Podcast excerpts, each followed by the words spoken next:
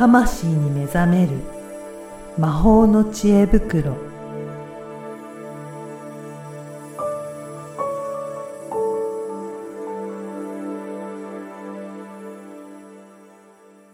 こんにちは、小ラボの岡田です。こんにちは。SPOG のリアルスピリチュアリスト橋本由美です。ゆみさん、今回もよろしくお願いします。よろしくお願いします。えっ、と、今回は、あのーあの、生徒さんからうん。いろいろ質問もいただくということで、はい。その時になんかいろいろ詰まったりとかするみたいなんですけど、うん。なんかご相談があったっていうことなんですが、はい。具体的にはどういったことをご相談あったんでしょうか？はい。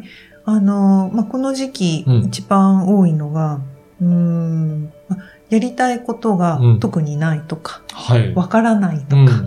あと、うん自分にはどんな才能とかはい。あるのかなっていう質問。まあうんこれは、こう最近に限らず、もうずっとある質問なんですけれども、最近そこで、うん。あの時代が変わったのもあって、あの伝え方が私も変わったんあの、変えざるを得なくなってきたって。例えば、今まではどういうふうに伝えられてたんですかね？今までだと、うん。例えば隠れた才能は、こう手を動かすことですよとか、はい。何か自分で手を使って作り出すこと。うん。まあ、例えば手芸とか、なるほど、はうん料理とい。か、うんうん。うん。で、そこから自分がこう、興味のあるものって何ですか？って質問のやりとりの中から深めていくっていうことが、まあ結構多いんですけじゃあ、ど、より具体的にうん、こういったことっていうふうに出しやすかったっていう感出しやじですかね。すかったはい。っていうのがあるんですけれども、うん。その興味がうん。わからない。深め、深める手前でわからないとか、あとその、なんだろう、手を動かすことっていうのが、昔だったら今言ったみたいに、こう、パッと浮かぶものうん。が手芸だったり、うん。うん例えば木工でもいいし、はい。料理でもいいし、こう、その手札がわかりやすかったんですけど、うん新しい時代になって、インターネットも使えて、はい。うんなんだろう、手を動かすって物理的じゃなくて良くなってきたわけです。そうですね。なんかやれることがいろいろ広がってる感じしますもんね。だからそれこそプログラミングでも、うん。手より頭使ってるんだけど、うんはいはいやっぱプログラムの速さとかは体じゃないですか。そうですね。ものを作ってるっていう感じですもんね。はい。だからなんかこう、なんていうのかな。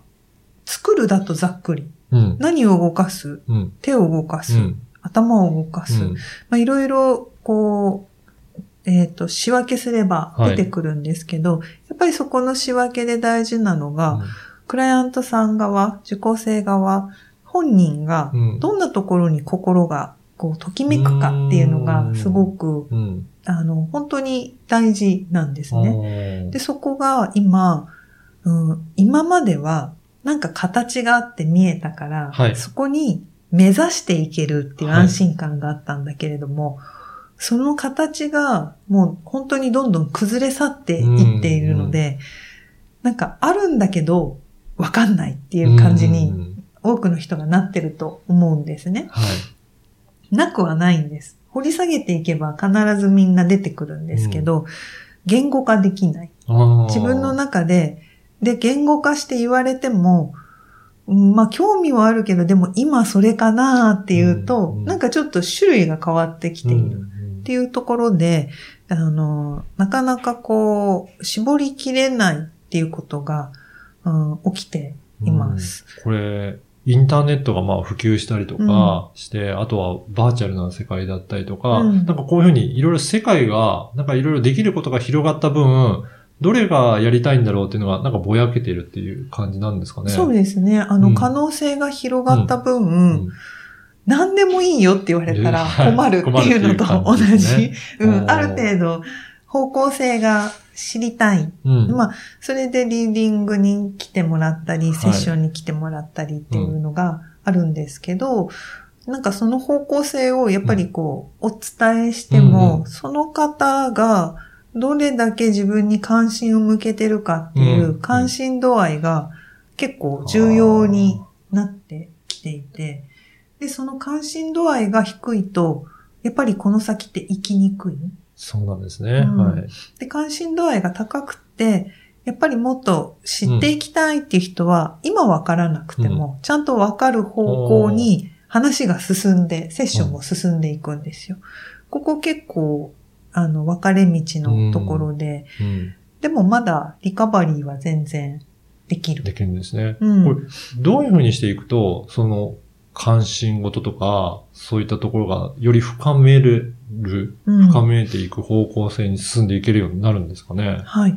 そこでおすすめしたいのが、あの、好きな漫画とかドラマとか、小説とか、はい。なんかそういうのの、うん。そのストーリーのどこに自分がハマるのか、なんかはい。どこが好きなのか。はい。っていうのを探るとすごくいいんです。ええじゃあ、まあ今よく流行りの漫画だったりとかアニメとかもあったりとかするんですけど、うん。じゃあ自分はそこの部分のどこのところが共感できるとか、うん。すごく興味あるとか面白いと思うとかっていうのをちょっと考えてみるということがいいんですね。そうですね、ん。そこを感じて、あのー言語化してみるうん。うんっていうのはすごく役に立ちますね。うんじゃあ、いくつかそういった好きなテレビドラマだったりとか、うんそういったものの中から、ここがポイントだなっていうのがいくつか出てくると、なんか共通点みたいのが出てくるっていうことですかね。そうですね。うんちなみにじゃあ岡田さんはどんなそうですものにね。ハマりますか、最近は、あのー海外ドラマもちょっと前はすごく見てて、うんちょっと SF 的なところが好きだったりとかするんですよね。うん近未来的なとか。うんなんかそういった、えっ、と、ドラマを見たりとか映画を見たりするのが好きだなっていうのはありますね。その近未来的な中でも、なんか岡田さんのそのポイン選ぶポイント？あ、選ぶポイントですよね。あのーなんか、み、過去よりも、うん私は未来、将来どういう風になってるのかなっていうようなところを想像したりするのが好きなので、うん。なんか、あのー実際にあり得そうな、うん。だけど、なんかちょっとす今すぐには実現できないような、なんか技科学の技術だったりとか、そういったところには う、ん。すごい興味深く、うん。うん、なんか見てるなっていう気はしますうね。んなんだろう、海外ドラマがあんまりわからないけど。はい、はい。なんか、あのーまあ今実現できてなくても将来実現できそうな、うんその新しく開発されていくものとかすごく好きだったりとかしますね。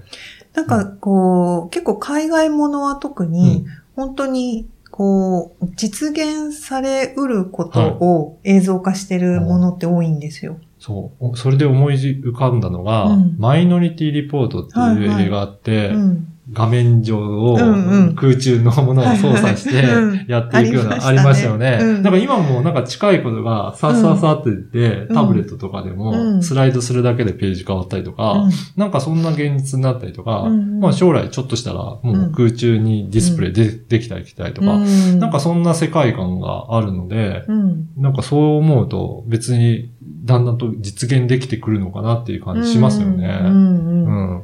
なんかそんな風に、うん。こう自分がいいなって思うポイント、岡田さんだったらその、ちょっと先に、うん。あ、これ実現しそうだな、はい。みたいなのが、こう、はい。ワクワクするっていう作品が好きっていうのあるじゃないですか。なんかそこを、こう、気づいて、うん。で、なんでじゃあ、そのちょっと未来のことが見せてくれる映画って惹かれるんだろうっていうふうにこう感じていくわけなんですよ。うん。で、まあすぐには多分出ないと思うんですよね。はい。で、そうすると多分岡田さんなりの一つの答え。うん。うん。なんかその、こういうのあったらいいなが、本当に実現されるっていうことに、例えば喜びをうん。得るな。で、自分もなんかそういうことを実はやりたいなとか、うんなんかその見えないものを見える化するとか、はい。例えばその声で、えー思いを伝えるポッドキャストっていうのも、なんかその、ポッドキャスト云々じゃなくって、うんその人が伝える思いだったりとか、はい。なんかそういうちょっと隠れた、裏に隠れた何かを表現できるツールで、ポッドキャストが面白いなって多分思われたんじゃないかなと。うんうんうん。うんあ、だからそういったところにもちょっと現れてくるっっていうことなんですね。そうなんですよその軸が分かってくると、お本当に何でもいいわけなんですよ。はい。だから、岡田さんが物理を専攻されていたけど、結局、その、物理でじゃあ宇宙の何かをするかっていうと、それは興味があっても多分やらなかった。そうなんですね。で、はい。でも、えっ、と、自分の中で、やっぱその、好きな感覚ってあるじゃないですか。で、これが当てはまるピースというか、パズルっていうか、なんかその当てはまるところで何が、な、何なら実現できるかなって言った時に、今あるツールだと、ポッドキャストっていうところだったんじゃないかなとはい。思うんですよ。なるほど。そういった感じでちょっとずつ自分の、うんまあ好きなところからうんうん感覚を、あの、深めていって、うんそうすると、まあ今のところにもつながるかもしれないし、うん新しくこういったところに挑戦しようかなっていうようなところもうん見えてくるっていうことなんですね。そうです、そうです。そのどうしても、やっぱり過去、今までの、えーパ思考うんパターンだったり、今まであるもので、に収めようとすると、うんうんこれ苦しくなるんですよ。はい。さっき、あの、多くの人が、ここ最近つまずくうんところが、なんか過去に当てはめよう。過去にあったものに当てはめようとする。はい。例えば、自分の思いを伝えることがしたい。自分が、えー辛い経験をして乗り越えられた体験があるから、同じように辛い思いをしている方になんかサポートできる何かをしたいっうんうん。ていうのは心にあって、でも何をしたらいいかわからない。うんじゃあ何ができるの？占いができる。うん。霊気ができる。はいはいはい。あとなんか喋ることができる。はあとか、なんかそういうのを全部出したときに、じゃあ何が一番しっくりくるの、うんっていう風に、こう、どんどんどんどん落としていくと、何かその人なりのがあるはずなんですよ。そういうことなんですね。うんだから、今までの枠に当てはめようとするんじゃなくて、いろいろ出していって、うん。そこから何ができるんだろうって言って、もうちょっと広げて、大きく枠を広げていく方うが、ん。これからの時代はいいっていうことなんですすね。ごくいいです。で、自分で、例えば、うんな何かを作り出そう。例えば、マーケティング的に、なんか作ろうっていうのは、これは結構ハードル高いと思うんです。うん、うんだから今あるツールの中で使えるものが何かっていう風にちょっと視野を変える。はい。言ってること同じようなんですけど、今まで育ってきた自分の世界観で知っているツールじゃなくって、自分が思いを伝えるツールって何何があるんだろうって探しに行くっていう感じ。そうですね。うん。だからそういうことを、まあ、軸にして探していくと、うん。今までは考えていなかったようなものが見つかるようになって、あ、これで実現できるっていうふうになれば、そこにアプローチしていけばいいいうそうです、そうです。私もそのオンラインとか絶対ありえないって2年前は思ってたけど、そうですよね。うん、ではい、も、いろいろ何が結局したいんだろうっていう、要するに根源に立ち返ると、あの簡単に言っちゃえば人の応援をしたくって、うんうんその見えない領域、心とか、さらにその奥のスピリチュアルなこととか、すごく大事なところを、その人が自分で大大切にできる、うんなんかお手伝いがしたい。これざっくりしてるんですけど、これざっくりしていいと思うんです。いいあそこはいいんだですね。って根っこだから。そうですね。で、はいこのざっくりを具体的にするために何をしたらいいの、うんなんか、コーチングと一緒なんだけど、うん目標の仕方が違うんです。目標じゃなくって、これを具体化するためにどんな材料があればできるの？っていう風にやっていくと、なんかその材料の情報が集まり出すんですよ。そういうことですね。だからそこでは手段を特に、うんこれじゃなきゃ嫌だっていうふうに絞るんじゃなくて、うんあ、こんな方法でできるんだったらやってみようかなってやると、そうそうそう。オンラインもうん。やってみようかなってなって、そこが実は走り出して、うん。これうまく活用すると、うんいろんな人に届けられるんだっていうことになってくるってことなんですね。そうなんです。なんか、や、うんやってみてびっくりしたこととか、はい。結構あって、はいあと、こんなのやってもなって思ってたことがはいすごい役立ってますって言われたりして。やっぱり違う、なんか自分が思ってる世界狭いんだなぁと。そういうことですね。うんだからあんまりそこに制限をつけるよりは、うんあの、いろいろ、もうちょっと広い視野で皆さんも取り組んでいただくのか、うん。これから世の中が広がっていく、世界が広がっていくっていうことにつながるんですね。はい、そうですね。ぜひ、うん。あの、好きな漫画とか、はい。ドラマとか、はい。ハマるものから。まずそこからちょっといろいろ考えて深掘りしていただくといいですかね。うんいいと思います。はい。今回も、あの、いろいろお話を伺いました。はい。ゆみさんどうもありがとうございました。ありがとうございました。